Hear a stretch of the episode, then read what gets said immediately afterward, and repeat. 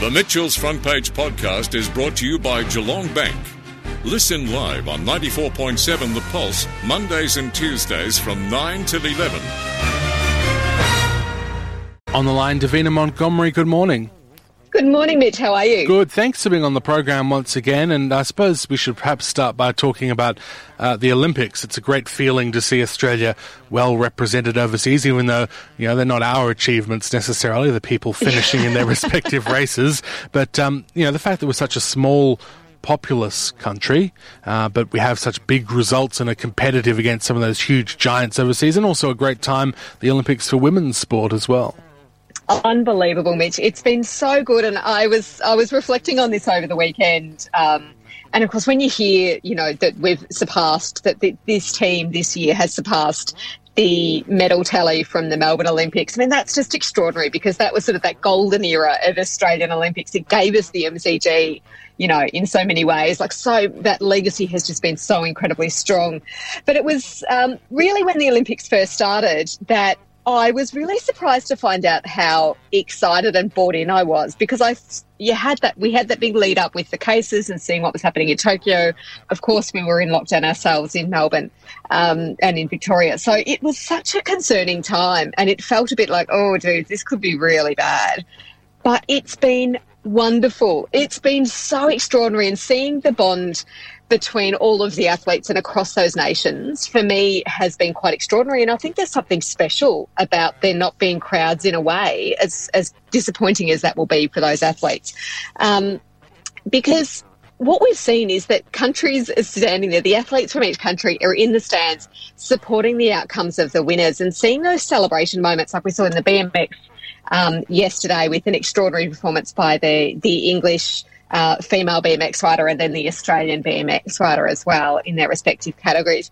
And seeing the celebration across men and women, multiple countries, all coming together in their sport, just celebrating this amazing moment, was just so uh, life affirming, I think, because it's felt a bit like the the pandemic in so many ways has pulled us apart, and not just physically, but um, culturally, and and you know all of those social separations that we've had that us and them feeling that's been going on around fighting over the vaccine or international borders being closed or who's performing better in their vaccine response or their COVID response, whatever that is.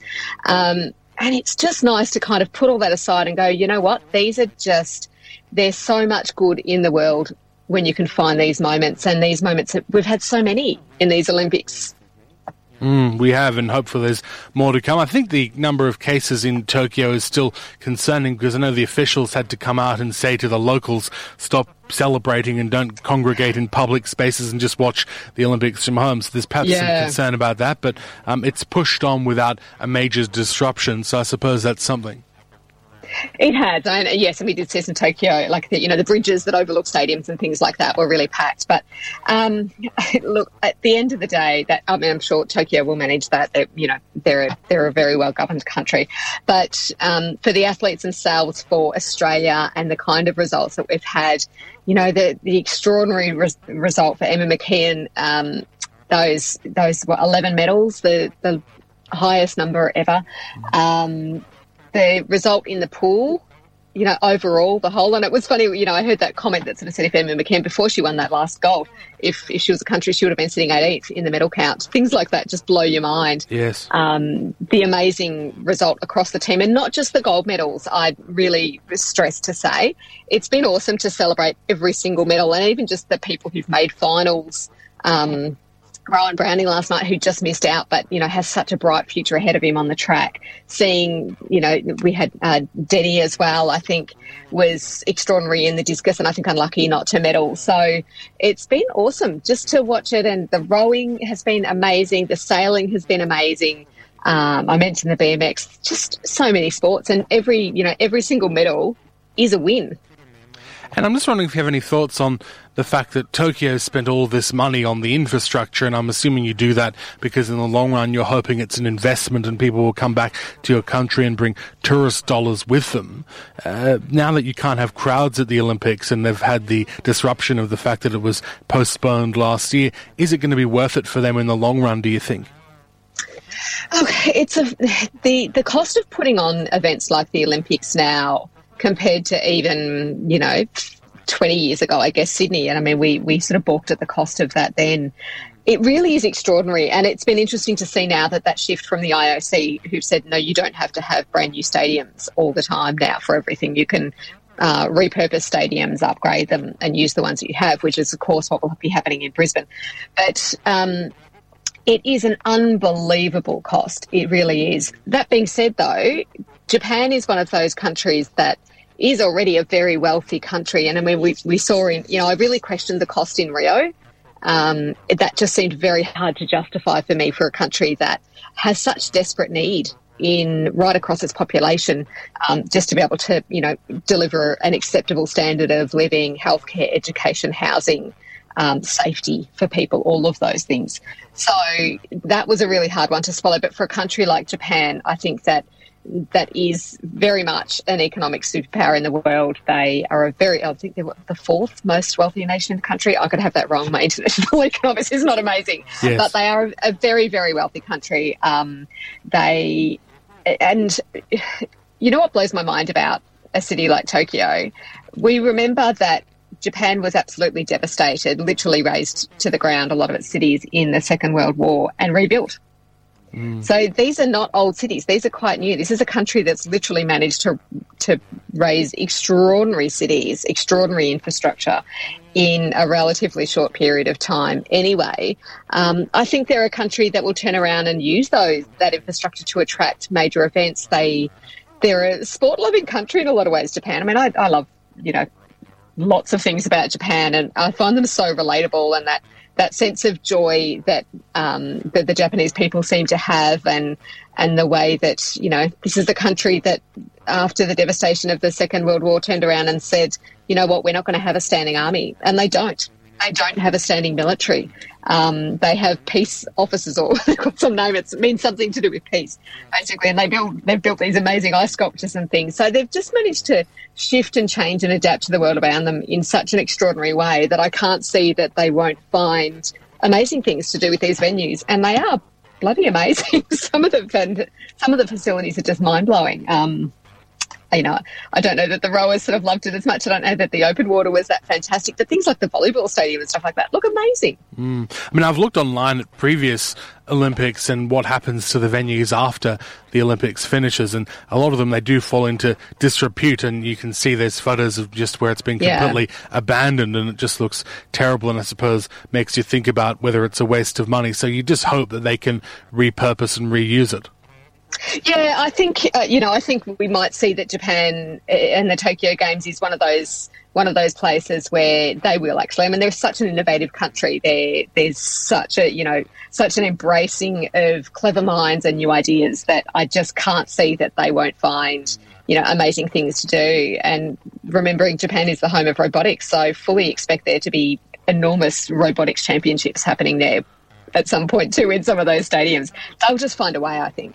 Now, there's been reports of spying, um, and this is in relation to state politics. Reports that the premier's staff were spying on focus groups, and the focus groups are really asking questions around the premier's image. Now, I've never been part of a focus group, so I'm not entirely sure how they work. But I guess the question for me is: Is it a good use of taxpayers' money to pay for the government to ask questions around um, how much people like the premier? I mean, it's one thing to have focus groups to say would we prefer the Westgate Tunnel or the East West Link mm. or something like that? But um, is that sort of approach, that really sort of superficial, do you like the Premier, is that justified? No, it's rubbish. total waste of money, Mitch. I mean, honestly, again, politicians sometimes, apart from themselves, who cares?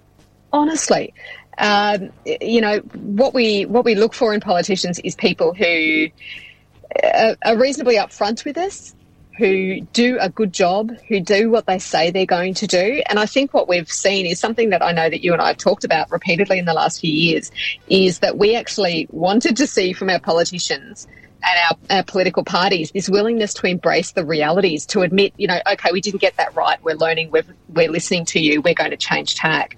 The pandemic has changed that. It's opened that way for now you know, you had to. We, the things that we know now are completely different to to the early part of last year in the space of the pandemic. So that space has been bought. You don't have to sit there in focus groups to have someone tell you whether you like you. You need to go out there and do your job, do it well, keep listening really, really, really hard to all of the community, not just the people who are going to vote for you or that are in your, you know, that are the died on the wall that side of politics or that particular part of politics, even within within those certain parties.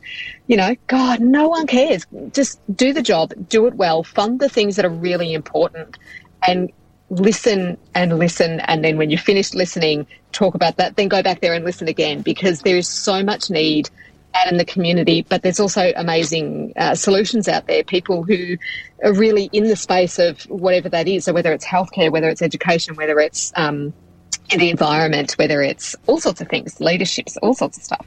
Just go out there and listen to people. It seems to me in this government the Premier is quite central to their ability to sell their message because reading some recent articles that talk about uh, what it's like inside and how the people work very closely on his image, um, it sounds like it's very carefully curated and they work out all of the lines and test all of the messages ahead of time. And I was even to, talking to someone that's not not a close follower of politics and said they're probably inclined to vote for the other side usually, but they said they particularly liked the Premier, and I thought that's probably because the Premier has been very carefully workshopped. They've looked very closely at the messages to make sure that what he says appeals to the reasonable average person. Yeah, uh, look, I think um, I think Daniel Andrews is a very, very clever politician, and I think in a lot of ways he's lent very much into the example of John Howard. Um, of course, to politically on to to opposing sides of politics, both of those politicians, but both very much understanding that when you are the leader of the party, if you are controlling the message and it's central around you, then you look like you're over everything because you're across all of these areas. And John Howard did this exceptionally well. Um, you know, and neither of them have been without fault throughout their very long political careers in their time in power. I'm talking about now, obviously. Yes. Um, you know, there were some big scandals on John Howard's side. There certainly has been with Daniel Andrews as well. But their ability to really control the party's message going out to stand up and front up, I think is actually the other thing that they, they both have done. Uh, John Howard set a really good example of being very public, of being out there, of talking to people, um, of, of standing there and taking the criticism and then just moving on, going, okay, I've heard you. This is what we're doing. Um, and of taking the hard decisions, not necessarily the popular decisions. And that's something that both of them have done really well as well.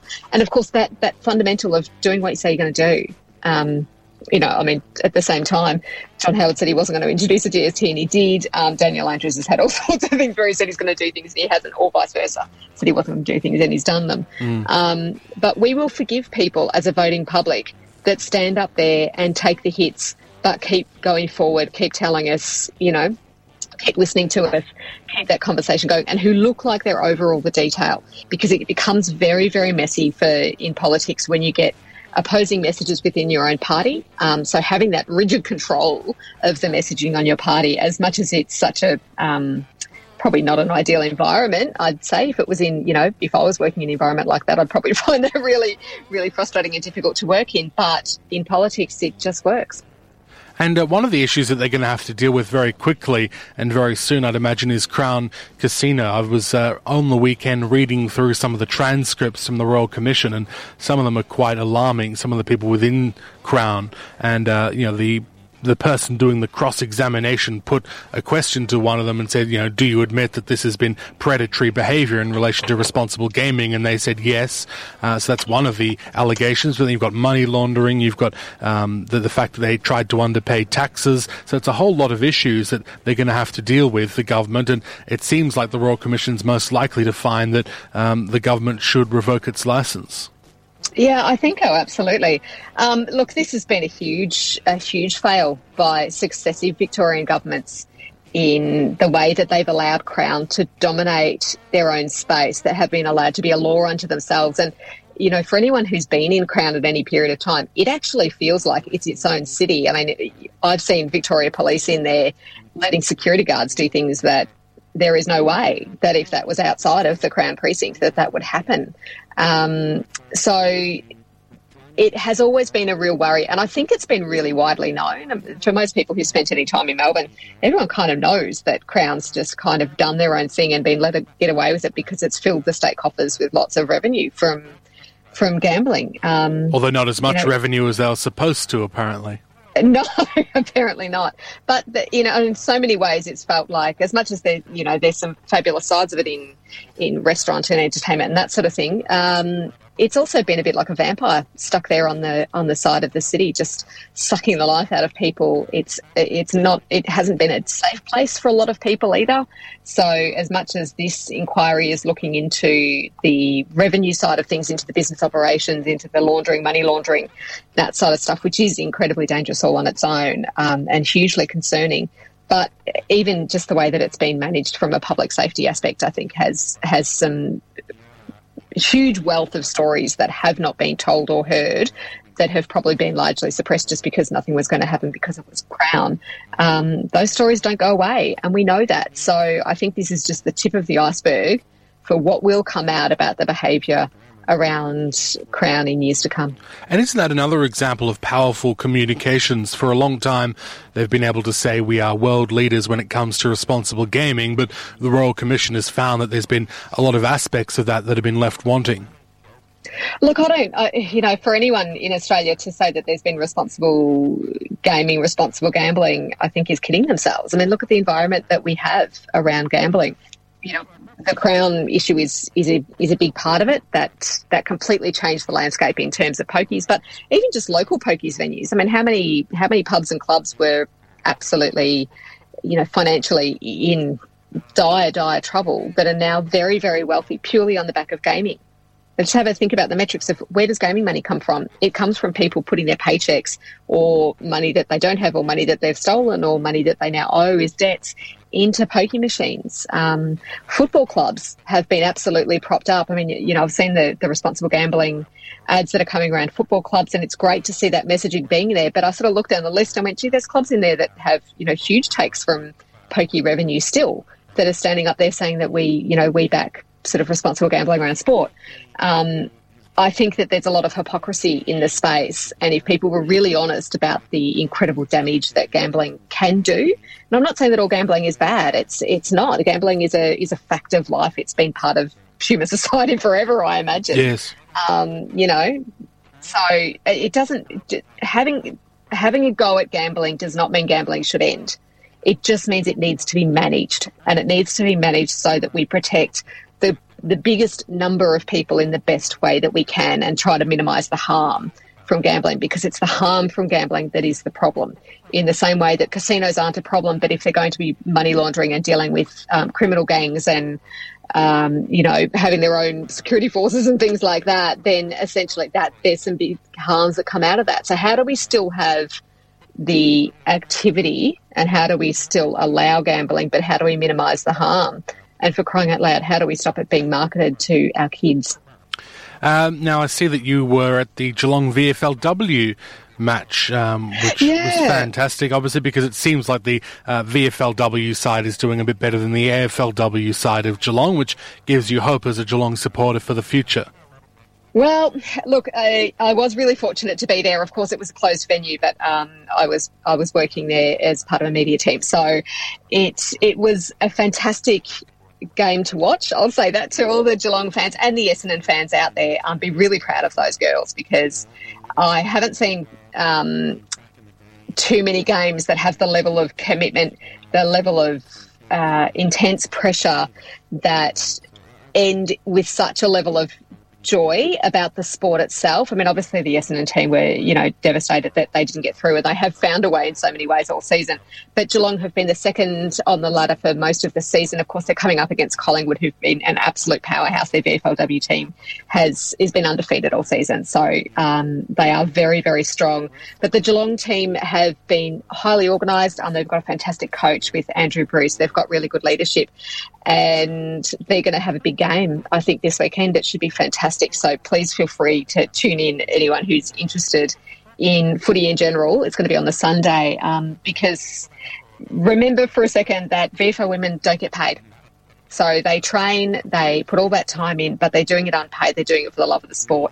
And they're such amazing ambassadors for women's sport and all of sport, and particularly for AFL um, right across this state. And they're amazing to watch. And for the Geelong AFLW team, it was a really interesting one because the uh, draft happened during the lockdown for the AFLW, and the second highest pick, I think the second taken the sorry, the second pick in the draft was Georgie Prespakis, who's uh, one of the Essendon guns, and she's of course going to Geelong.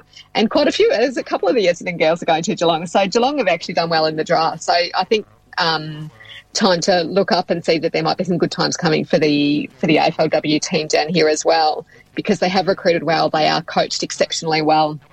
Um, they've got a fantastic AFLW Geelong team have got a fantastic coaching team on board, and even you know you hear that from I've heard that from players across the across the league from different clubs as well. So I think there's a bit to be to be hopeful for. But yeah, this absolute celebration of sport and women's sport, even though there was no crowds, which was really disappointing. Um, at the same time, the fact that they could get on there and get this season done. There's one game left to go in the VFLW season, and Geelong is in the final, and Collingwood is in the final. So um, for those supporters, absolutely worth tuning into and cheering them home. But just be proud of them because honestly, it's it's been an extraordinary season of watching those their VFL women's. Um, they do an, a, a quite extraordinary job, and the commitment of professionalism and just the positivity that they bring around their sport is something to behold. Well, I think the Geelong AFLW side showed a lot of spirit. I mean, they only won that one game, the last game of the year, I think, but um, the spirit that they showed, and it showed to me that they have a very good club culture, which is sort of the bedrock for success in the future, isn't it? Yeah, absolutely, absolutely. And it all starts on the training track. So um, they, like I said, having that good culture, having that good support system around them, having fantastic coaches, and having that team environment that really works hard for each other, that's where success comes from in any sport. Um, and that's certainly true in in women's football as well. So I think probably good times ahead. Absolutely. Look, thanks so much for being on the program, and talk to you again in two weeks' time. Terrific. We'll enjoy the rest of the Olympics, Mitch, and make sure you tune in on Sunday and watch that um, that VFL Women's Grand I Final. certainly will, and go Geelong. Uh, thank you very much to Emma Montgomery with us there and uh, giving us her thoughts on the issues of the day. The Mitchell's Front Page podcast is brought to you by Geelong Bank. Listen live on 94.7 The Pulse, Mondays and Tuesdays from 9 till 11 or search for Mitchell's Front Page on Facebook, Twitter, Instagram, or wherever you get your podcasts.